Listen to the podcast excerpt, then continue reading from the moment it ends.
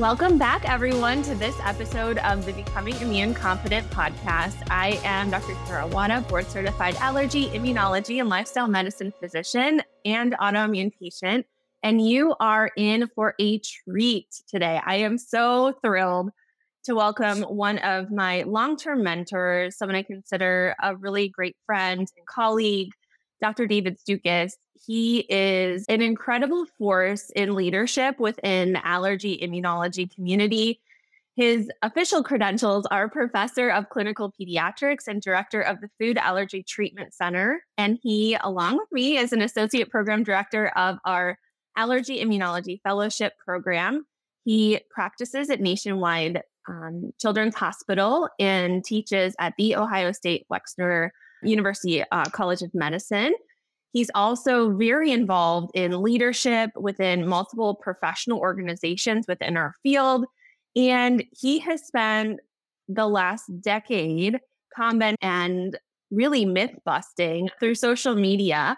He is active on Instagram and on X as at Allergy Kids Doc. Welcome, Dr. Stukus. And we'd love to hear a little bit more about how did you end up doing what you're doing? Yeah, well, first of all, it's nice to see you. Thank you yeah. so much for inviting me. This is fun. So yeah. Yeah, it's I first got involved. So I'm an academic person through and through, like yourself. I love research. I love trying to ask questions, answer questions. I like questioning the world we live in and why do we do the things that we do.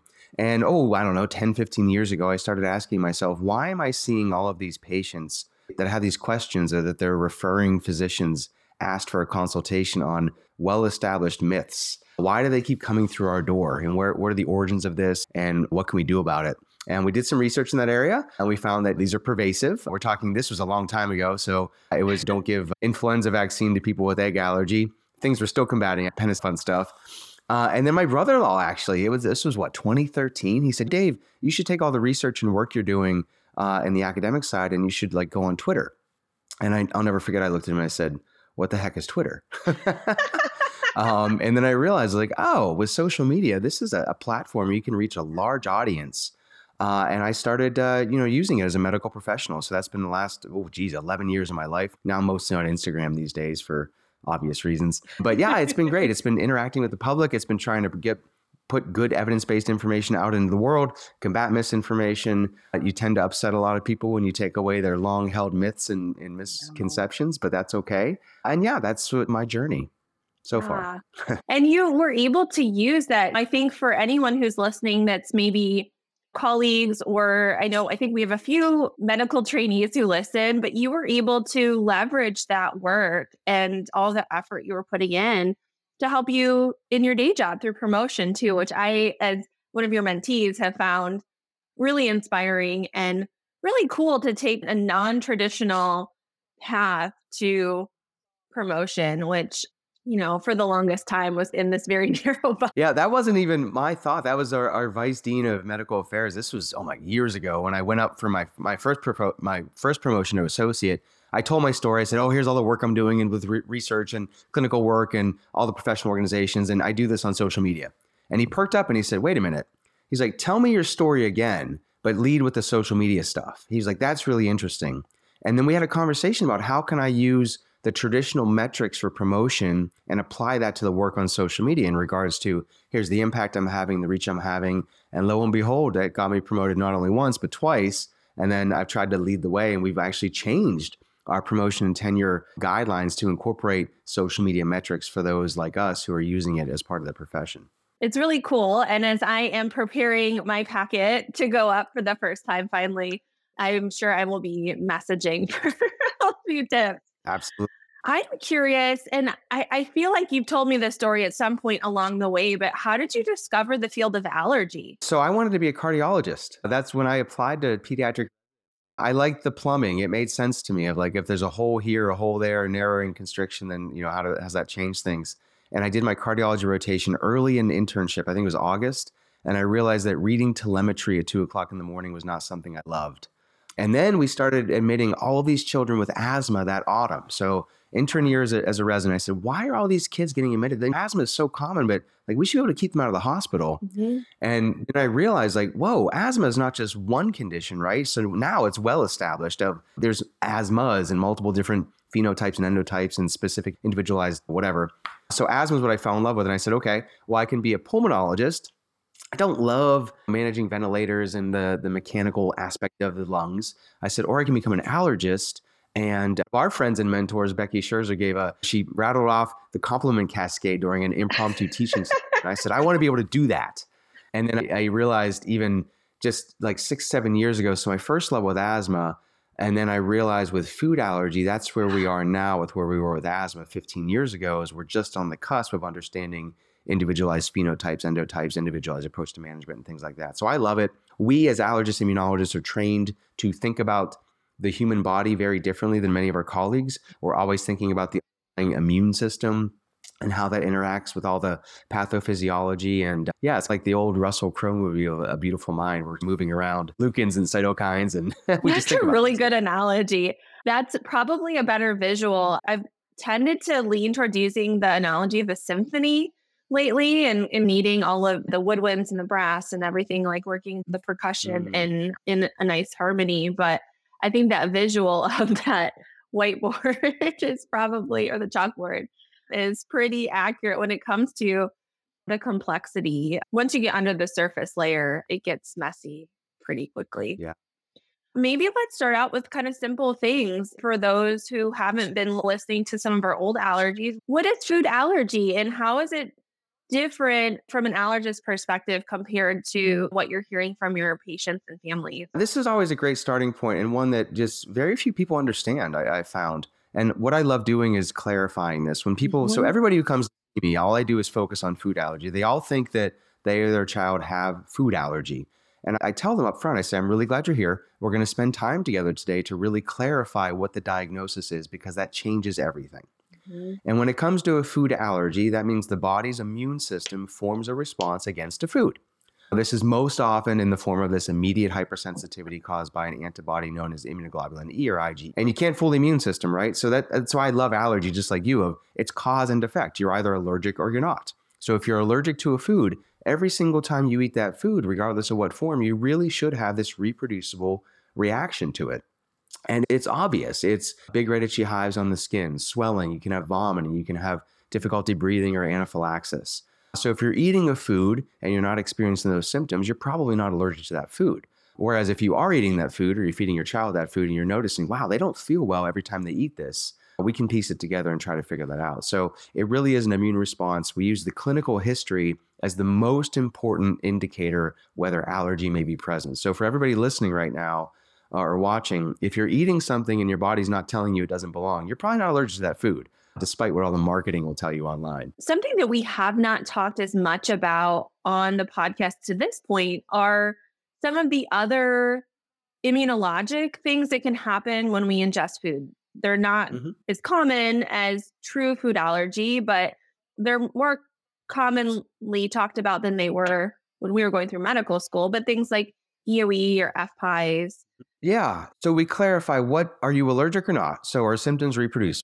Is it that immediate type of allergy? Because that's a very different management style. That is, even small amounts can make some people feel very sick. We need to have epinephrine auto injectors. We need to make sure we know what to avoid, how to avoid it, all that fun stuff.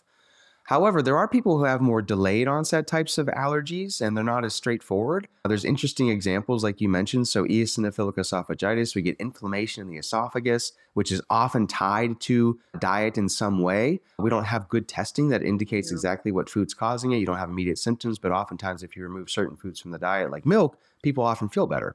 We have food protein induced enterocolitis syndrome, which is profuse vomiting three hours after eating a food, which typically has an onset in infancy. Again, no good diagnostic tests available, so you have to diagnose this based upon the history, mm-hmm. have a high index of suspicion. There's unique situations like alpha gal syndrome, yes. where people are bitten, bitten by a Lone Star tick and they become sensitized to a carbohydrate that's found in mammalian red meat. And then down the road, they can develop delayed onset allergic reactions. So it's the classic hives or anaphylaxis, but it's three to six hours after eating meat. So yes, yeah, so th- there are very unique presentations. And then we, I think we also have to discuss it's not a true allergy, but like celiac disease, right? Yes. So one yeah. of the population, yeah, this is food related. If you're eating gluten, it's causing your body to form an autoimmune response against itself. Mm-hmm. You avoid gluten, you repair yourself, and you're fine. So it's not a, technically a food allergy, but that absolutely is a great example of food causing major problems inside the body. And I think what you brushed upon with each of those is we always go back to the history, which is the lived experience of that, you know, of your patient. And that really centers then how we proceed in regards to testing or other and testing maybe labs or skin testing but it also may be a trial away from a particular food like is in the case of eoe yeah and i tell every single family the same thing like i believe you and i hear you i just want to figure out is this allergy or maybe an intolerance which is more digestive issues and i couldn't agree more of all right well we've clarified you're not allergic to this so we don't need to strictly yeah. avoid it but i hear you that you feel that this is making you or your child sick so why don't we come up with a plan where let's take it out of the diet for about two weeks not for two months two weeks let's very carefully assess what are the symptoms you're worried about. They should mm-hmm. completely resolve in that period of time. If they don't resolve after eliminating that food, it's probably not the food. Or if they do resolve, let's eat the food again and see if they come back again. Because there are very powerful placebo, nocebo effects, especially when it comes to dietary manipulation. Yeah. And why two weeks? Why not two months? Like, what is the risk there? Well, the risk would be a lot of these symptoms are more coincidental as mm-hmm. opposed to causal. And our human minds, this goes for you and I as well, we're fallible when it comes to like memory and assessing things. So we often we have a lot of cognitive biases that impact the way we view the world and if you're going for months and months you get this interesting sort of this anecdote effect right we see yeah. this all the time i'm sure you talk about this with the other guests so if i go two months and I, I think that gluten is causing I don't know, me to feel tired or something like that. And during those two months, I avoid gluten, but I feel better.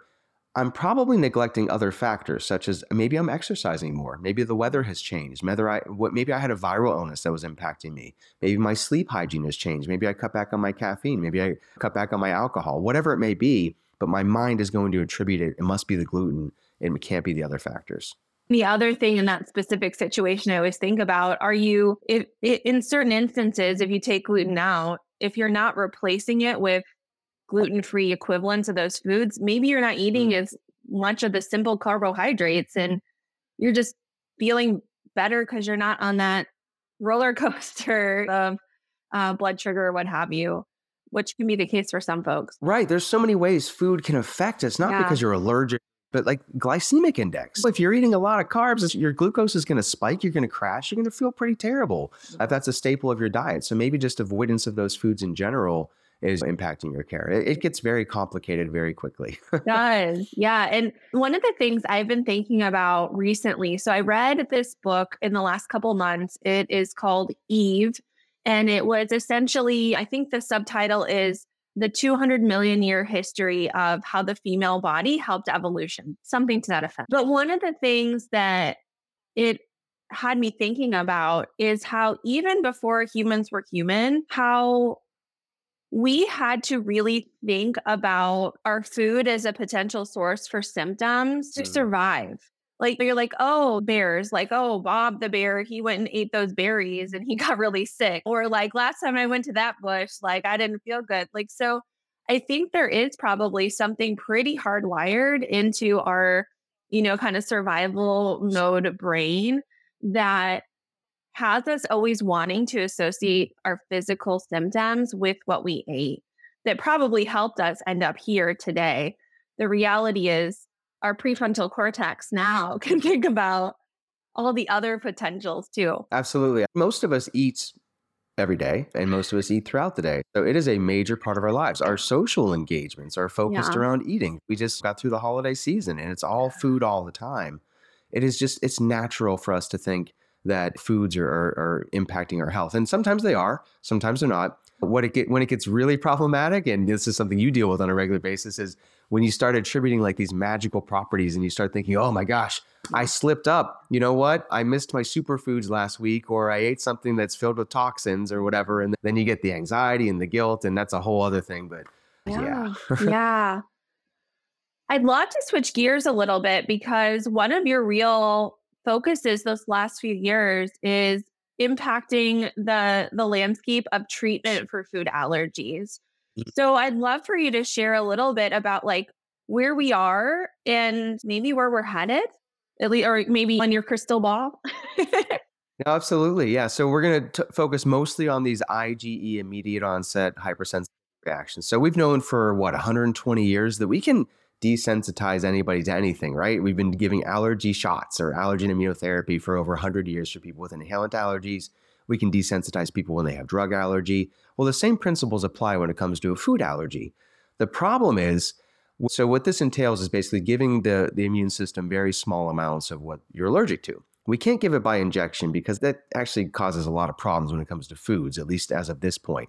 But we can have people eat very small amounts of what they're allergic to. Now, for anybody listening, if they're paying attention, you'd say, wait a minute, you're going to have somebody who's allergic eat what they're allergic to. Isn't that going to have them cause a reaction? Mm-hmm. Yeah, it absolutely could. So this has to be highly supervised. There are all kinds of different safe safety things that we put in place to make sure that people can succeed. And even then, adverse reactions occur in almost everybody because this is a, a years long, if not lifelong therapy. But what it entails is basically eating very small amounts of what you're allergic to, increasing the dose gradually every couple of weeks, going to see your allergist, doing the updosing in the office to make sure you tolerate it until you reach this maintenance dose. And then you continue to eat that every single day. So this is every single day at home. There's no exercise for two hours afterwards. You have to adjust doses if you have an acute illness. Uh, we want to avoid hot showers right after a dose. You have to monitor for an allergic reaction. We have to absolutely control all the other underlying conditions like asthma and environmental allergies and eczema. But what this can reliably do for most people over time is once you reach maintenance, it resets the immune system. You're still allergic to that food, meaning if you stop treatment, you revert back to being allergic. But you would, while you're receiving the therapy, you would need to eat a higher amount to cause an allergic reaction than you'd have to eat at the beginning of therapy. So it gives you that bite proof protection most people want.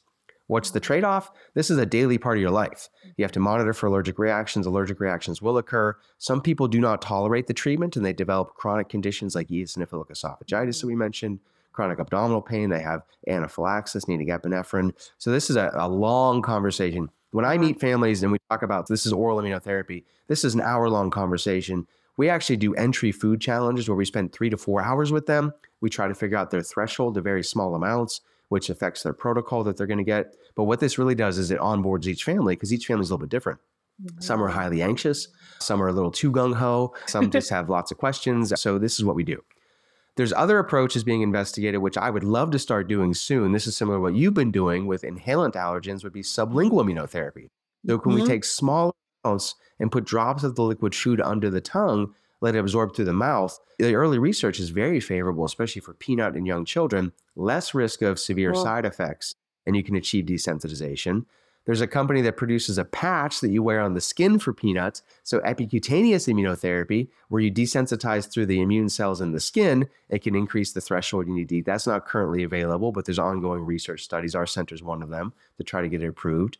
And then just two days ago, the anti IgE biologic known as omalizumab, which we've used for over 20 years for yeah. allergic asthma, hives, rhinosinusitis, that is going to get a fast track from the FDA. Here's the cool thing with omalizumab. So this is an injection you get once a month. Essentially, it's going to be years long therapy. We have to figure that out down the road. Omalizumab doesn't care what you're allergic to. It blocks the IgE that's involved in the allergic response. This is ideal for people with multiple food allergies or those who have underlying comorbid allergic conditions. It does not involve eating the food. Uh, so you don't have a risk of an allergic reaction, but it gives you that increased threshold protection that most people want. So, I, what I tell families now, this is so exciting. The conversation we're having now is going to change six months from now. It's going to change a year from now. There are options galore. What I would caution is anybody who says that they have a, a well founded cure for food allergy, that has not been proven. I have not seen any evidence that demonstrates that any of these can reliably cure food allergy in individuals over time. Now, some people will be cured by OIT, oral immunotherapy, but we need to figure that out individualized. Mm-hmm. So, yeah, a lot to unpack, but there's the five minute spiel for what's a very exciting moment in the treatment of food allergy. I will be curious to see in the next five to 10 years. One of the programs we're soon to be launching for aeroallergens at Ohio State is intralymphatic immunotherapy. And so mm-hmm. that I'll be curious to see if anyone takes on investigating that. It's outside of my kind of area that I'm is more interested in and, and gonna not planning on taking it, it on. But I think that will I'll be curious and just seeing that there does appear to be less risk for anaphylaxis. So I'll be watching, waiting, listening, seeing if that were to pan out or not. Oh, I couldn't agree more. They've restarted the vaccine trials as well. There's uh, groups schools are looking at this mRNA technology that was put in place for the the COVID vaccine. There's so much stuff coming down the pike. So it's one. You know, stay tuned. Yeah, there's going to be many options. And to be honest with you, what I think what we're going to be doing more than anything is we're going to be altering disease progression. So five years ago, we diagnosed a baby with peanut allergy after they experience a reaction. It's okay, let's avoid it. Let's talk about risks, and it doesn't have to be as restrictive as maybe it was once believed, but we need to avoid giving them peanut to eat because it could cause a reaction. Mm-hmm. We'll repeat test or 20% outgrowth. Now it's very likely going to be, oh, well, they have a peanut allergy. Let's put them on oral immunotherapy because they're going to probably tolerate it much better when they're younger or in the yeah. near future, it's on the patch or something like that. And we can actually modify their disease change their life. This is all changing very rapidly. And that concept as a whole isn't totally new. With mm-hmm. m- my experience as a mom, so my middle child, Josie, had a reaction to egg, uh, a scrambled egg, when she was about nine months old. And the great news for us at that point in time was she was tolerating egg in a baked good, which is a mm-hmm. little bit different. That egg protein, if it is extensively baked like a cupcake, or a muffin changes just enough where some kids will tolerate it. And so there's some thought that by continuing to keep that in her diet, that perhaps that sped up her outgrowing her food allergy and then being able to eat eggs in one of those food challenges that you described with our other mm. colleague. and she's not a huge fan of eggs, but she can eat them okay, which is a huge relief. Yeah, absolutely. Or there's just the concepts of there are people out there that have mild food allergy, which sounds like heresy to say, but those phenotypes exist, meaning yeah. no matter how much they eat, they're just going to have a mild reaction. And we mm-hmm. can, if we can identify those individuals, we can manage them very differently. And likewise, if there are those who are exquisitely sensitive and they have severe reactions to very small amounts, we need to identify them and then put them on, on a therapy that can protect them. Yeah. It, I really, I think that analogy from the beginning of seeing food allergy in this paradigm that is more akin to how we were seeing asthma as I was going through my training and this real shift in thinking, oh, when I went through medical school, asthma was two conditions. And the reality mm. is it's more like a dozen ballpark. And this is where I talk a little bit on here about flavors of inflammation. There are subtle differences in how the immune system is working under the hood that create then these differences in how folks respond to therapies. And here's what blows a lot of people's minds because it's really hard to conceptualize is that's not a static process, right? It's dynamic. Yes. It's constantly yeah. changing over time. And, and it's we're, we're learning this with food allergy is the severity of a reaction. We used to be taught food allergy reactions can get worse every time you eat the food. Well, that's not actually true. It, it, most people probably have the same sort of type of reaction, but the severity can be influenced by external and internal mm-hmm. cofactors. So, are you exercising at the time of ingestion? How much did you eat? Are you fighting off a viral infection? Are there other causes of inflammation inside the body? Are you taking nonsteroidal NSAID medications? For women, are you on your menstrual cycle? Is there psychosocial mm-hmm. stress involved? All kinds of factors like that. So that's what's blowing everybody's minds right now yeah. of like, wow, this is a dynamic process. Yeah. And becomes even more pertinent when you're considering OIT, as you mentioned, mm-hmm. because mm-hmm. you're having to factor those things in on an every single day basis and doing the mental math too to some degree. Yeah, no, absolutely. And then this is where this dives into you and I spend a lot of time on social media. So when you're trying to communicate this to the general public, or especially on social media, these support groups and echo chambers, people naturally compare themselves or their children to others. Um, you can't do that anymore when it comes to food allergy. No two people are the same. I promise you. There, everybody has a very individualized risk tolerance of their food, response to therapy. So I think it's helpful to hear from stories from others, but be very cautious at comparing you or yourself or your child to anybody else's because yeah. it just ain't it, it ain't the same anymore, which is good. I think it's great. Yeah. And one thing I've noticed in some of these support groups too is you will see the two extremes. So you will see those that are maybe the more mild, that are successful, that are cured, that are like the poster A plus children. And then you'll see the folks that are maybe having a more severe disease course. And there is this element of competition that comes up like within these circles too, which is it's just it's so not helpful. Yeah. I couldn't agree more. And then I'm thinking of myself, actually, of course, as we all do. But so I'm here's what I struggle with, and I've struggled with this for years. If I were to post something on social media about a, a very rare condition that affects, say, one in a million people, within a day, I guarantee you I will have hate mail in the comments. How dare you say this is rare? This is me. You're describing me. This is impacting my life. Well, yeah, there are people out there that have that. But what I'm trying to suggest is that for the 999,999 out of a million that don't have it, they don't need to worry about that. But you'll always find the rarest of the rare. And of course, especially when you get into the people, the algorithms and who they follow and things like that. So I guess what I'm struggling with is how can I address this in a way that's empathetic to those who actually have that rare condition, whereas I'm also trying to reassure those who do not. And that that's a constant struggle. Or you just accept it is what it is, and that's how social media is these days. If you figure it out, please let me know.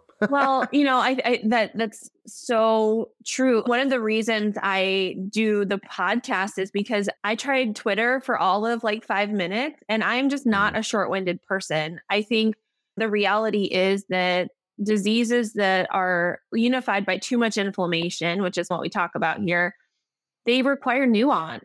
And when mm-hmm. we talk about the brain body connection, it requires nuance. And you can't really do nuance right in however, what is it, however many characters? Is it 240?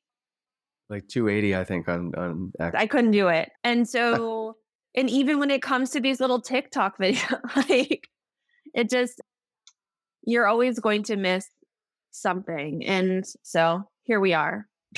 I couldn't agree more. On that note, we are coming uh, close to, I know we both have things to continue on in our work today. Um, if folks were interested, like maybe there are some local parents who are in need of an allergist or interested kind of in some of the studies you're enrolling, where where can they find you? How can people follow you on social media? We're going to link to all these in the show notes, but mm-hmm. have you share as well. Yeah, well, thank you. So yeah, so my professional account is at Allergy Kids Doc. I'm most active on Instagram these days. If you're interested, I'm also the producer and the host of a podcast series for the American Academy of Allergy, Asthma, Immunology. So I like podcasting as well. And that's fun because I get to have experts such as yourself. I believe you gave a very well received podcast episode on managing allergies over the holidays. Yeah. So yeah, so there's great information there. You can find me all over the internet. And then if you're really looking for a good board certified allergist, both the American. College and American Academy of Allergy, Asthma, and Immunology have easy tools where you can search for board certified allergists near you. That board certification does matter. Even a certified allergist, you're going to get variations in, in level of comfort with certain conditions and the care you receive. But I promise you, if you really have concerns about allergies or the immune system, we go through specialized training. We again we just think about the body very differently. Anybody can say that they treat allergies but that doesn't mean they actually have the expertise in order to do so. Yeah we spent a minimum of two years sometimes three before we were even able to sit for that exam. And then we continue to have to show up and show that we are continuing to keep up with our all the this is a rapidly changing field. And so every few months, we have to go through a certain number of articles, answer a question. Like we're continuing to learn. This is a field that you can't just be done. You have to continue learning because, as we've talked about today, things are changing at rapid pace. And I still feel like I'm drinking water out of a fire hose uh, years out from training. Yeah, I don't want to keep us much longer. Did I ever yeah. tell you I missed these MOC questions that we do that that you were talking about. So we do them every six months. We have to go through and show our competency and review articles. So the one of the articles that had questions was something that I co-authored, and I was like, oh, well, I'll just answer the questions without looking at the article. yeah, I missed like two out of the three questions. So. Devil's in the details. Whoops. Um, the good news is you don't have to get 100%. Um, but yeah, Oh, that's pretty hilarious. Um, well, thank you so much for taking time out of your day. Um, this was wonderful, well overdue, um, and uh, can't wait to to talk again soon. Thank you so much. Thank you to your wonderful audience, and it's been a pleasure. And yeah, hopefully we can chat again soon. Thanks, Dave. Take care. If you are loving this mix of self discovery and science found here on the Becoming Immune Confident podcast I'd love to invite you to sign up for my email list. Hop over to drkarawada.com and hit subscribe to ensure you don't miss out on any insights into new immune system science or how we can harness healing through our daily habits. Are you ready to feel confident, energized, and more like that BA that you used to be? Here's how we can work together. Jennifer, an autoimmune dietitian, and I, board certified immunologist, have put together the one and only Becoming Immune Confident comprehensive course, coaching, and community membership. What we do is we help women with misbehaving immune systems reclaim control over their health while minimizing fatigue, fog, and pain, all caused from too much inflammation. So, if you are ready to have confidence and clarity around your immune system health, and a sense of certainty knowing that you are doing the best for your health and the health of your family, hop over to immuneconfident.com for details on how we can work together. We can't wait to connect. Hey there, amazing listeners. Before we wrap up today's episode, I want to take a quick moment to ask for your support. If you're enjoying the content of the Becoming Immune Confident podcast we're bringing you week after week, there's a simple but incredibly impactful way you can show your appreciation.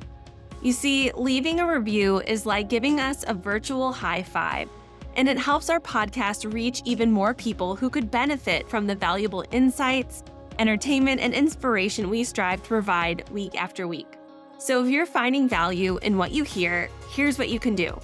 Open up your podcast app, whether you're on Apple Podcasts, Spotify, or any other platform and give us a glowing five star review. We're dedicated to bringing you the best, and your feedback helps us fine tune our content to suit your interests and needs. But hey, don't stop there. If you have a moment, leaving a few kind words in the review section goes a long way too. Share what you love about the podcast, your favorite episodes, or how it's made a positive impact on your life. Your words not only brighten our day, but they also encourage others to join our incredible community. Remember, every five star review and every word of encouragement counts. It's like fuel to keep us creating, innovating, and striving to make your listening experience even better. So, if you're up for it, show us some love by leaving us that virtual high five in the form of a five star review today. And a huge shout out to all of you who have already taken the time to do so. You rock! Thank you for being a part of our podcast journey, and we can't wait to keep bringing you more amazing episodes in the future. Until next time, keep shining and keep listening and keep on building that confidence in yourself and your immune system health. Take care.